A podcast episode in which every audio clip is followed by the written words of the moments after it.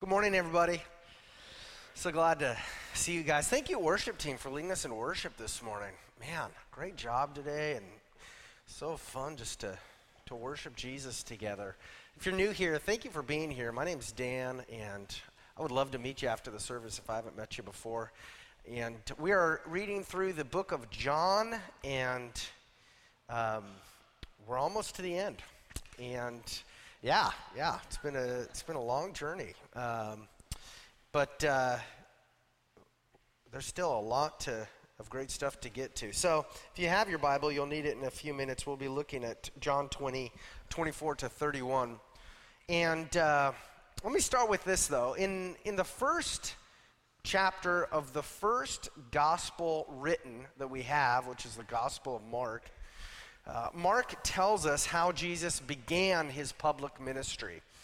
Uh, in Mark 1, first chapter, 14 to 15, it says, Now after John the Baptist was arrested, Jesus came into Galilee proclaiming the gospel of God and saying, The time is fulfilled and the kingdom of God is at hand. Repent and believe in the gospel. So Mark writes that Jesus began his public ministry by proclaiming the gospel of God throughout Ga- Galilee. And Jesus commanded his listeners to, to repent and to believe in this gospel. And the same is true for, for those of us here in this room this morning. Uh, through this living word, which we call the Bible or Scripture, Jesus commands you and me to repent and believe in the gospel. He says this to Christians, he says this to non Christians. This is for us to repent and believe in the gospel. So, what is this gospel that Jesus commands us to believe? The gospel is a word that means good news. And Jesus commands us to believe his good news, okay? Because there could be gospels about all sorts of different things, but he calls us to be to believe his gospel, the gospel of his good news. So what is this good news that belongs to Jesus? Well, the very core of Jesus' good news uh, for us is the message that even though every human being on the earth has turned away from God, even though we have all disobeyed God, disbelieved God, even though we have separated ourselves from God on earth and in eternity, God still loves us. And at great cost to himself, he has provided a way for us to come back to him to be friends with him and to live in peace forever. And God the Father sent his only son, Jesus Christ, to live and to die on our behalf, to take away the sin in us that condemns us and that separates us from our God. And he sent Jesus to rise from the dead in victory over everything that our disobedience and that our disbelief has chained us to. Things like Satan and the power of sin and death and eternal hell. This is the central message of the gospel that Jesus told us to believe in. So, because he, he loves us, he wants us to believe. He, he wants us to enjoy eternal life with him and to enjoy eternal freedom and eternal honor, which he earned for us. And Jesus gives all of that to us when we stop. When we talk about repenting, it means when we, we have a change of mind. We stop trusting in the world to be everything we think it should be for us. We stop trusting in ourselves to be what we want us to be for us. And instead, we turn to Jesus and trust Him to be everything for us that we need in life and in eternity. That's what it means to repent and to believe. And the majority of the world does not believe Jesus' gospel. If you figure there's 2 billion people in, on the earth right now that would claim to be Christians, okay? Let's just say all those people actually were Christians. And there's 7 billion people in the world, right? So obviously, you are a minority if you believe that Jesus is God, that he died on the cross for your sins, and that he rose from the dead for your eternal justification. But simply because you're a minority doesn't mean that you're in error. Okay? And actually, this is the way it's always been. The New Testament says that Jesus had a lot of followers, but most likely many of them were not believers. Most of them, probably. There were, there were lots of people fascinated with Jesus. There were lots of people who wanted stuff from Jesus. There were lots of people who wanted to, to see his miracles. But we read that as soon as Jesus opened his mouth and told them about the good news of the kingdom and, and spoke the truth to them, many people found Jesus offensive and intolerant. And it says that they quickly abandoned him. And it's no different today. Many people today like the idea of Jesus and like the idea of instilling Christian values and morals into our kids. But when people hear in Scripture what Jesus actually said, some of the things he said, they find it offensive and not very seeker friendly. And they begin to skip those parts of Scripture that they don't want to believe because those parts don't make them feel very good about God. Many of us like to hear that the God loves us, He died for my sins. But you know what? I think it's pretty harsh to share what Jesus said that nobody can come to Him unless, or nobody can come to the Father unless they trust in Jesus. That sounds pretty intolerant. And to be clear here, Jesus, um, He's not offensive or sharp with His words for the sake of being offensive or sharp with His words. There's no virtue in that. Some people, though, find Jesus sharp and offensive because he says he is the light of the truth of God. And when he shines his truth onto people, he disrupts the darkness of their belief, which they liked.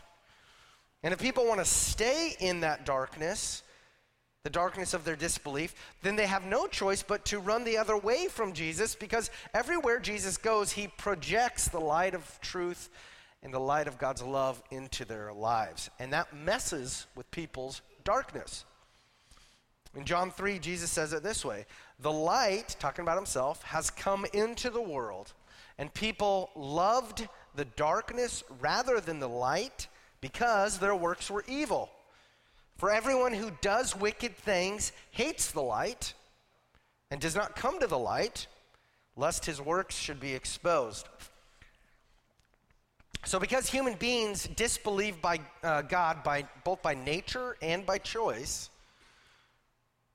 uh, we're inclined to disbelieve him even when there is sufficient evidence to believe him. And according to John in this gospel, who was one of Jesus' closest disciples, called the, he's called the disciple Jesus loved, and who writes this eyewitness account, according to him, this is one of the reasons why Jesus appeared to so many people in his physical body after he rose from the dead to give those people an opportunity to see Jesus, to touch Jesus, to eat with Jesus, so that they might trust in him. And so that they would go ahead and write about their encounters with the resurrected Jesus, so that we would read those accounts and trust in Jesus too. And according to Matthew and Mark and Luke and John, after rising from the dead, Jesus first appeared to Mary Magdalene on that Sunday morning, what we call Easter. And then in the afternoon on that same day, he took a long walk with two of his followers on the road to a place called Emmaus. And then later that evening, he appeared to 10 of his 12 disciples inside their locked room in Jerusalem. But unfortunately, one of the living disciples named Thomas missed out on that appearance. Thomas was, was out getting one of those half price milkshakes at, after 8 p.m. at Sonic or, or something. I don't know. I don't know where he was, but he missed out on kind of the most important event in history. Um, we don't actually know where he was that night, I didn't say that. Um, but we do know he did not believe his friends when they said that Jesus came to them. Thomas disbelieved the other disciples. Thomas disbelieved in the reality of the resurrected Christ. And so this morning we're going to read about what happened to Thomas a week after that. And if you got your Bible again, we'll be in John 20, 24 to 31. Um, let's ask the Lord to help us as we read his word. Dear God, we We thank you for telling us the truth in, in your word. We thank you for being kind to us and patient with us and faithful to us, way more faithful to us than we have been to you. Um, we thank you for being gracious with us, uh, with, with disbelievers, which all of us were at one point. We thank you for giving to so many of us faith to believe your gospel and to trust in you for this eternal life. And we just ask that as we read your word today, you would meet us where we're at and show us your glory, show us yourself by the power of your Holy Spirit in such a powerful way that it changes us today. Please turn disbelievers into believers. And please transform our doubt, our doubts, into trust in you. We ask that you would please keep away Satan and his demons from us, and please combat any thought in our minds that is not from you. And God, it's our desire that you would be glorified now in this place. And we ask this in your name, Jesus. Amen. All right, let's get the Bible out. John 20, 24 to 31.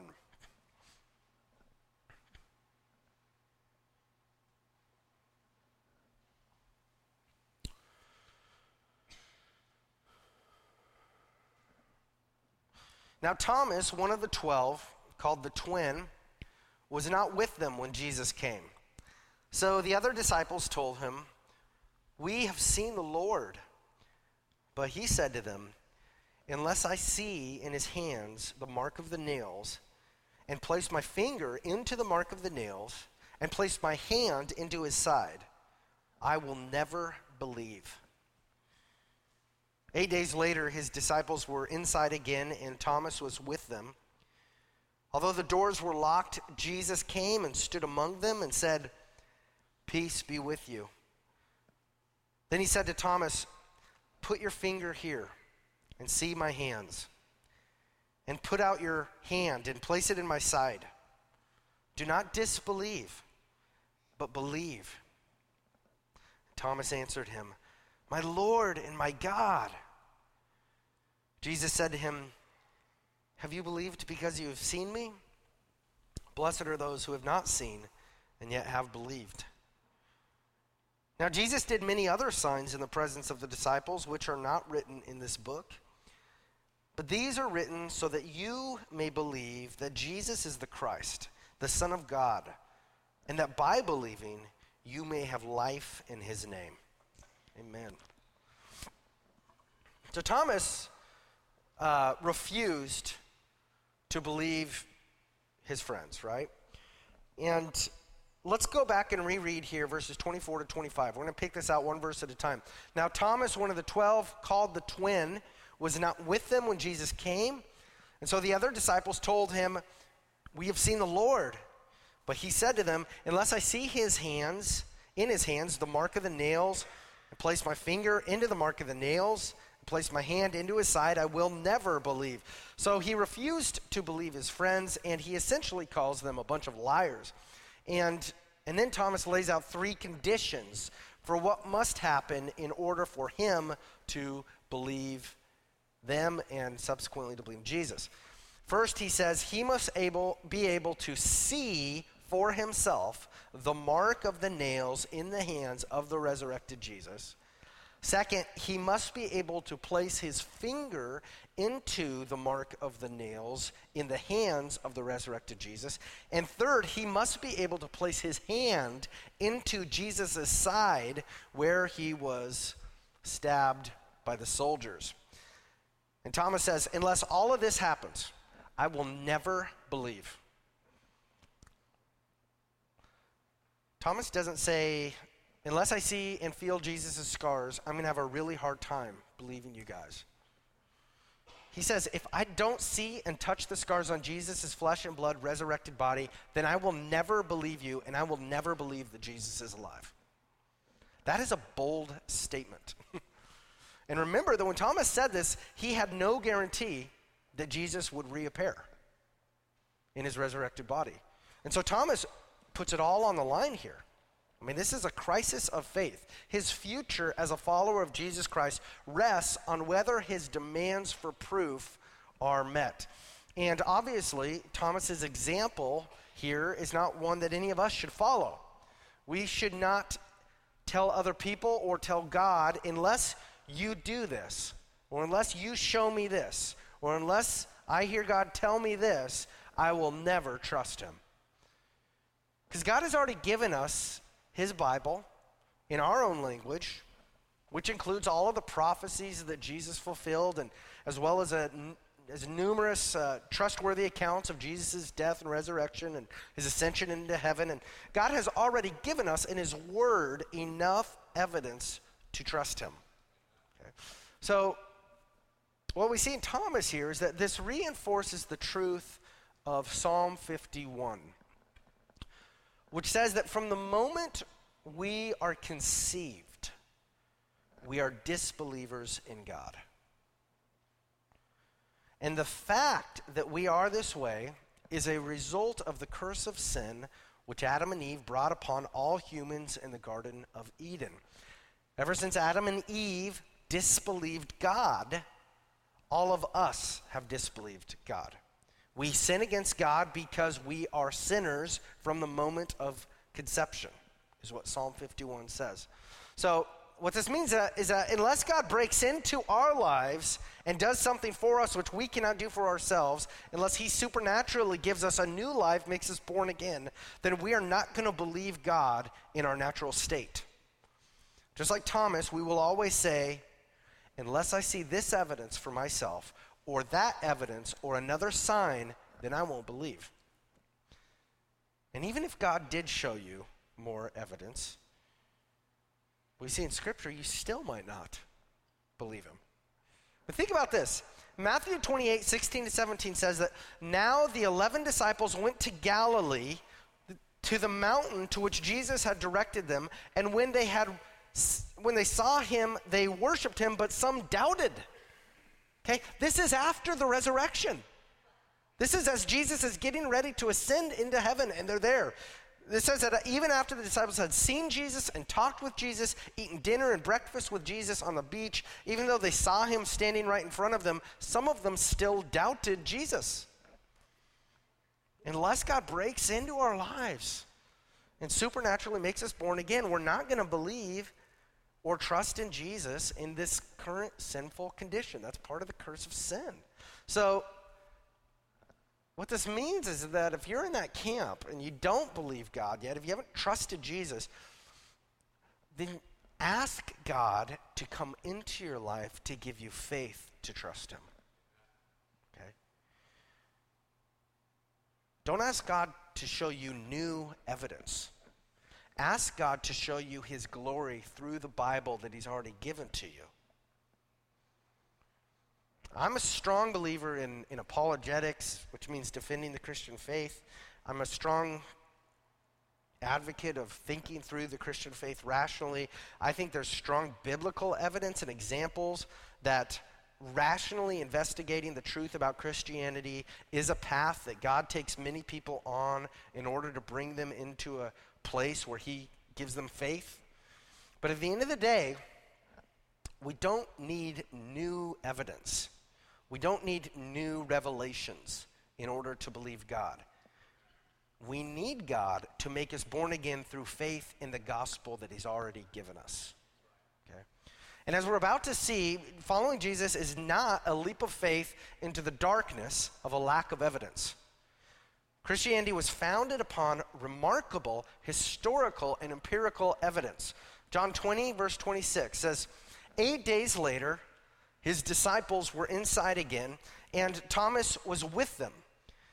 Although the doors were locked, Jesus came and stood among them and said, Peace be with you. So here we go again. Now that Thomas is in the room with them, Jesus did the same thing that he did a week before. He supernaturally enters the locked room with his physical body. He stands among them in his body that only a few days earlier had been beaten and scourged and hung on a cross and stabbed in the side. And he talks to them And he blesses them with his words and says, Peace be with you. So before we go any further, we need to just sit here and look at this and say, wow, God is really gracious. That Jesus shows up to Thomas and the disciples and to all of us by coming to us and showing up in our lives. He is really good and gracious.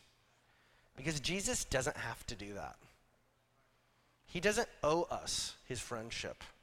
He doesn't owe us more evidence so that we can decide whether we think he is who he says he is. We are not the judge, God is the judge. Okay? But just like Jesus did for the disciples in this passage, he has revealed himself to his followers through this gospel, and he gives himself to us day and night. He he puts a spirit in us, he says, that lives in us. And as God the Father makes himself available to us um, day and night, we can pray whenever we want to God. We do not need a priest. We could go straight to God and just say, Jesus, this is what's on my heart right now. Because Jesus did this for us. And Jesus intercedes. He says, I'm in heaven. This is where he's at right now. Physically, he ascended to heaven. He's at the right hand of the Father, the majesty on the high. And what's he doing? Interceding for you and me. He's making our prayers effective. He's praying for us when we don't even know what to pray. Wow. So we might think or feel at times that, that Jesus is not with us, that he's not available to us because we can't see him. But just because we can't see him does not mean that he's not with us, that he's not available to us, that he's not listening to us, that he's not helping us. That's, that is where our faith comes in. It's believing those truths that Jesus is with us and available to us and listening to us and helping us because he died and rose again and even though he's physically in heaven right now, instead of on earth, it does not mean he does not exist. God has come to us, he has offered to us eternal friendship with himself through faith in Christ. And the reason he's done this is because of the riches of his grace. His grace. It's a gift from God, which none of us could ever earn. It's all because of God's grace. Verse 27 says, then he said to Thomas, Put your finger here and see my hands. And put out your hand and place it in my side. Do not disbelieve, but believe. So, do you remember Jesus or Thomas's three demands? To see the, to see the nail scars in Jesus' hands, to touch the scars in his hands, and to put his hand in Jesus' side. Well, without flinching, Jesus responds to each one of those three demands. And he says, Put your finger here. See my hands.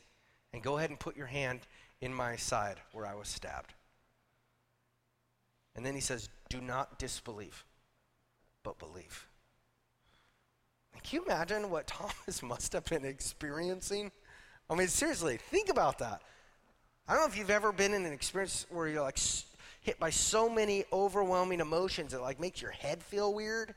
Like I mean, this is this must have been what Thomas was feeling. I mean, Jesus is here calling Thomas out in a loving way.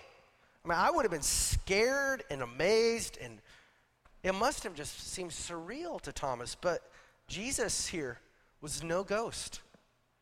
This was Jesus back from the dead in his flesh and blood body. And many of the writers of the New Testament testify that they saw and or touched the resurrected Jesus. That's why the apostle Peter says in 2 Peter 1:16, "For we did not follow cleverly devised myths when we made known to you the power and coming of our Lord Jesus Christ, but we were eyewitnesses of his majesty." Okay? Get out of your head any of the junk you hear that the Bible was written in 200, like 200 years after Jesus. That's not true. The Bible was written within the lifetime of the, of the eyewitnesses who were with Jesus. Okay, you need to know that.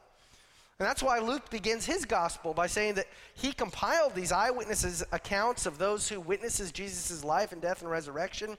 And Luke says he did this for the sake of his readers so that we might have certainty about the things we have been taught. And this is why John writes in 1 John 1 1 to 4 that which was from the beginning, which we have heard, which we have seen with our eyes, which we looked upon and have touched with our hands concerning the word of life. The life was made manifest, and we have seen it, and testify to it, and proclaim to you the eternal life which was with the Father and was made manifest to us. That which we have seen and heard, we proclaim also to you, so that you too may have fellowship with us. And indeed, our fellowship is with the Father and with His Son Jesus Christ. And we are writing these things so that our joy may be complete. Okay? So, the gospel, they're saying this, this the gospel of Jesus was not a story made up by people. It was not a fable that appeared that was unverifiable, okay?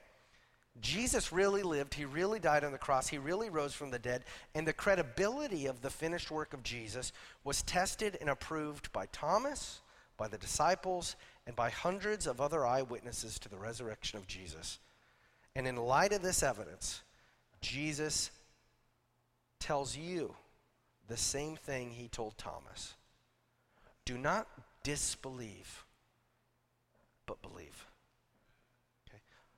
Other translations might say, do not keep unbelieving, but believe. Or do not doubt or stay in your doubt, but believe me because I'm trustworthy, I'm true. And in verse 28, Thomas responds to him. Thomas answered him, My Lord and my God. See, Thomas is just one example of a person who was adamantly set on disbelieving God, disproving God, and the human testimonies about God he didn't believe. But when God graciously showed up to Thomas in such a powerful way, Thomas's disbelief crumbled. Okay? Actually, it died. That's, that is a more um, theologically accurate picture of what happened. His dif- disbelief died, and Jesus replaced it with faith because Jesus made him born again. By the grace of Jesus, we see Thomas here, he does a complete 180. And Thomas makes one of the most detailed and explicit statements of personal faith that we have in the Bible. Thomas completely owns his faith in Jesus here.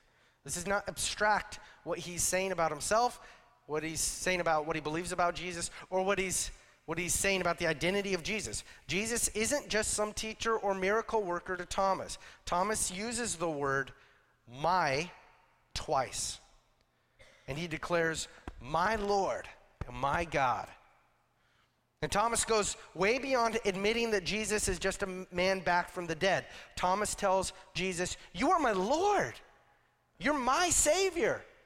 You're the Messiah sent from God to save the world from sin.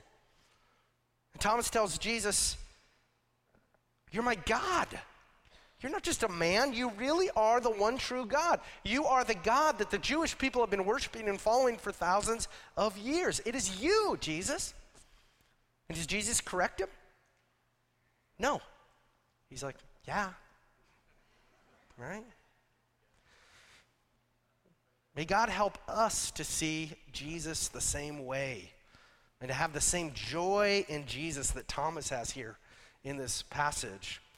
So remember this, think about this. Thomas had spent countless hours with Jesus during three years of his public ministry, and, and yet it appears that Thomas didn't fully trust him or in the entire gospel work of Jesus until this encounter. And what that tells us is this it gives us a, a pretty important warning that it is possible to spend countless hours examining Jesus, studying Jesus, studying the Bible, and still not be spiritually changed or saved. And here at Cedar Home, we, we love the Bible. We believe it's God's perfect word without error, that it is entirely true. And I strongly encourage you to read the Bible much and to memorize its verses and to meditate on its meaning. And at the same time, do not fool yourself into thinking that your study itself is saving you or transforming you. Okay? Because in John 5 38 to 40, Jesus told the, Phar- the Pharisees, who were the most studied of all, he says, And you do not have his word abiding in you, for you do not believe the one whom he has sent. You search the scriptures because you think that in them you have eternal life. And it is they that bear witness about me. Yet you refuse to come to me that you may have life. So, what we need to do is to read the Word, to study God's Word much, and we need for our reading and our studying to make us love Jesus more and become more like Him. Okay? So, if you think that it's, really easy, because the Bible's so awesome, we can believe that, man, that Jesus just wants me to study this one word so that I can figure out Jesus, or this one passage so that I can arrive. I can figure out the one right interpretation of every passage of Scripture that saints for 2,000 years haven't figured out and or agree on. If you believe that, you're missing the point. Because we can't figure out God perfectly in this life. And that's why Paul, one of the greatest theologians ever, wrote in Romans 11:33, "Oh the depth of the riches and wisdom and knowledge of God. How unsearchable are his judgments, how inscrutable his ways." So hear me right. Yes, read the Bible. Yes, know that everything we need for salvation and for the pursuit of Christ likeness is clear in Scripture. It is not murky. Everything we need, we have. God has given to us in His Word. But as you read the Word, don't miss the most crucial thing that it tells you to do to repent and to believe in Jesus. So that you can then love the Lord with all your heart and soul and mind and strength and love your neighbor as yourself. Because it is through faith in Jesus that you're saved. It is through faith in Jesus that you are made like Him, sanctified. Bible study without faith and repentance is a very little profit for the Christian. So, practically, when you spend time reading God's Word, it's a really good idea to pray before you do that. You don't have to, but it's a good idea to ask God. This is why we pray. This is why we pray before, why I pray for us before I preach. Because I don't want to assume, well, I'll just come up and, and do this. The, part of the abiding in Jesus is resting in Jesus all the time, saying, God, I need your help every moment. And we're about to read the word, and we know you're here already, but we want to acknowledge it. And we want to ask you to help us. And we do this when we're reading the Bible on ourselves. We ask God uh, to, to, to, to speak to us, to convict us. God, would you transform me through what I'm about to read? And then while you're reading the word and something sticks out to you, stop right then and there. This isn't a, this isn't a race. And thank God and ask Him, God, help me to do this, or help me not to do what you don't want me to do. Help me to follow you, okay? I was getting confusing. And thank you, Jesus, for being everything for me that I can't be. Even though I'm, i want to pursue you, and even though you tell me, be perfect as I am perfect, we both know I'm not going to be perfect in this life. Thank you for being everything for me, Jesus, as I run after you. And when you're finished reading the Word, ask God to help you remember what you've read and to meditate on its meaning throughout the day and, and to use that to change you and to help you to worship the Lord more and to help you love other people the way that he wants you to.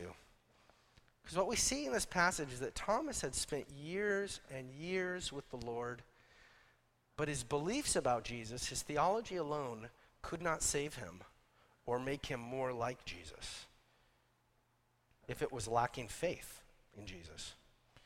Only when Thomas repents from his disbelief and trusts in Jesus do we see that there's evidence that he's truly a Christ follower. And as happy as I imagine Jesus was that Thomas confessed his faith in him, verse 29 says that uh, Jesus said to him, Have you believed because you have seen me? Blessed are those who have not seen and yet have believed. So, the mass majority of humanity has not had the opportunity to see Jesus in the flesh.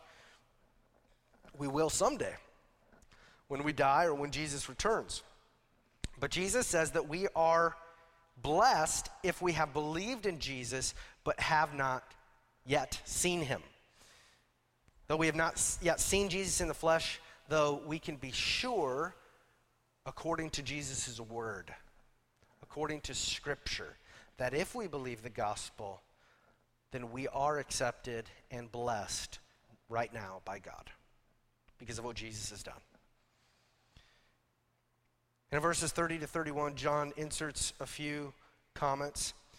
In verse 30, he says, Now Jesus did many other signs in the presence of the disciples, which are not written in this book. So John's saying that Jesus did many other signs which he doesn't take time to mention. I can't wait to hear about those in heaven. I'm just excited about that. And he says uh, that Jesus did these signs where? In the presence of the disciples. And so these signs were witnessed by people who could verify that it actually happened.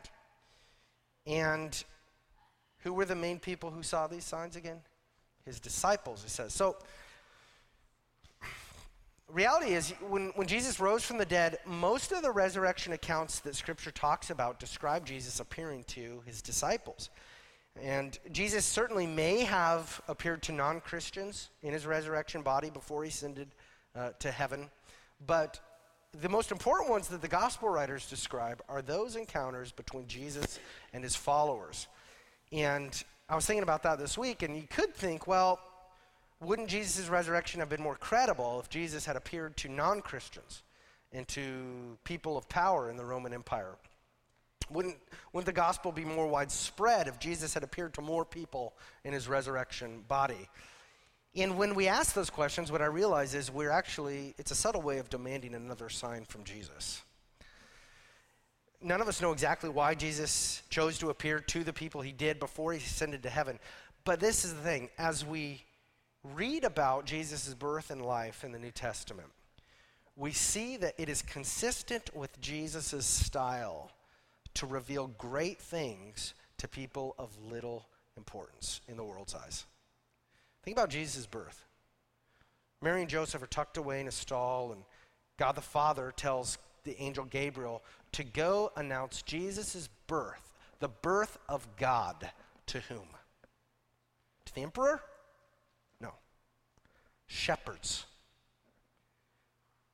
Go to the ones nobody would have ever guessed. And during Jesus' public ministry, who is the first person to whom Jesus reveals that he is the Messiah? The Samaritan woman at the well, who was a woman of ill repute and an outsider in her own community. And who does Jesus reveal himself to in his resurrection body? Primarily to fishermen and tax collector friends who had little influence in society and who had abandoned him when he needed them most.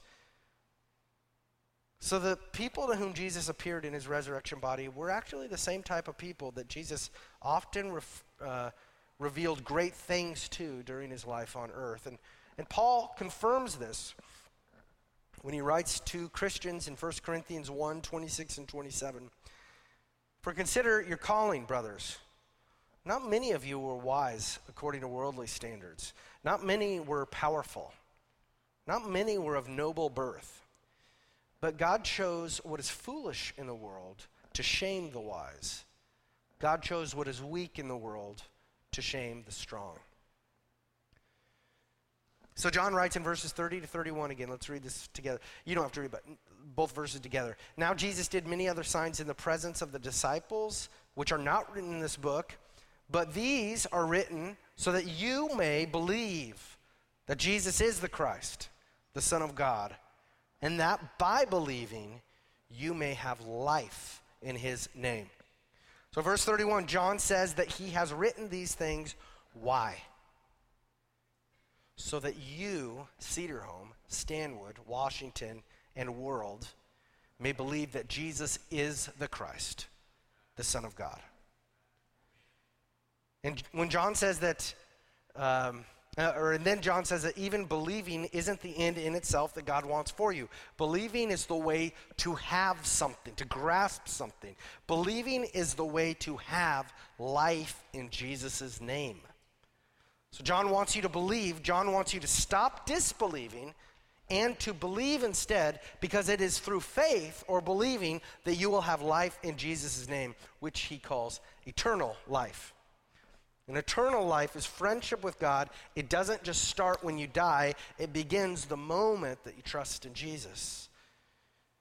That's why Jesus said in John 17, 3, and this is eternal life, that they know you, the only true God, and Jesus Christ, whom you have sent, that you may know God. Do you know God today? Do you know Jesus as your Lord and as your God? If you don't, then today is the day to turn from yourself, to turn from the world and its solutions, and to turn to the solution that God has for you in His Son Jesus Christ, to trust in Him and start a friendship with God today. And if you want more information about that, I would love to pray with you or talk to you after the service. I'll be right up here. And if you do know Jesus here today, then let's continue to help one another turn away from our disbelief because it comes right back. Our problems, our sin, we're not, they're not absent from us in this life. We need to help each other in love and grace by the power of the Spirit to not disbelieve, to not doubt, but to daily turn to Jesus in faith. In the Protestant Reformation, Martin Luther nailed the 95 Theses onto the Wittenberg door. And the first thesis of the 95 was all of life is repentance. All of life is turning away from ourselves and from our doubt and trusting in Jesus. And for us Christians, if if we're in conversations with non believers, this passage informs the way we can do those conversations. We want to season our conversations with kindness and compassion. The patience of Jesus, which he shows Thomas here. Okay? Let's love non believers as people, not as projects. Can we be patient with non believers just like the Lord has been patient with us. And we can share our testimony. I mean, this is what Jesus has done in my life. And let's primarily point them, though, to the Bible because it's God's authoritative, supernatural, living, self testifying word. And if they're interested, if, well, I don't know if I can trust the Bible. Well, I have found few people in my conversations who are actually willing to study uh, why the Bible is historically reliable. But if you're interested in that, there are lots of good books, like The Case for Christ, that we could tell them about. And let's keep praying for people because that's what they need. That's what we all need. We need God to do in our life something we can't do for ourselves. It's not a matter of finding new evidence, it's a matter of believing the evidence Jesus has given us. And then finally, as believers, let's, uh, let's continue to worship Jesus together and trust in him alone for salvation. And together, let's follow in his footsteps. Let's seek to do that as we give of ourselves self sacrificially, just like Jesus gave himself for us. And may we do that for the glory of Jesus' name and, and by God's grace and because of God's grace for our eternal joy. Let's pray.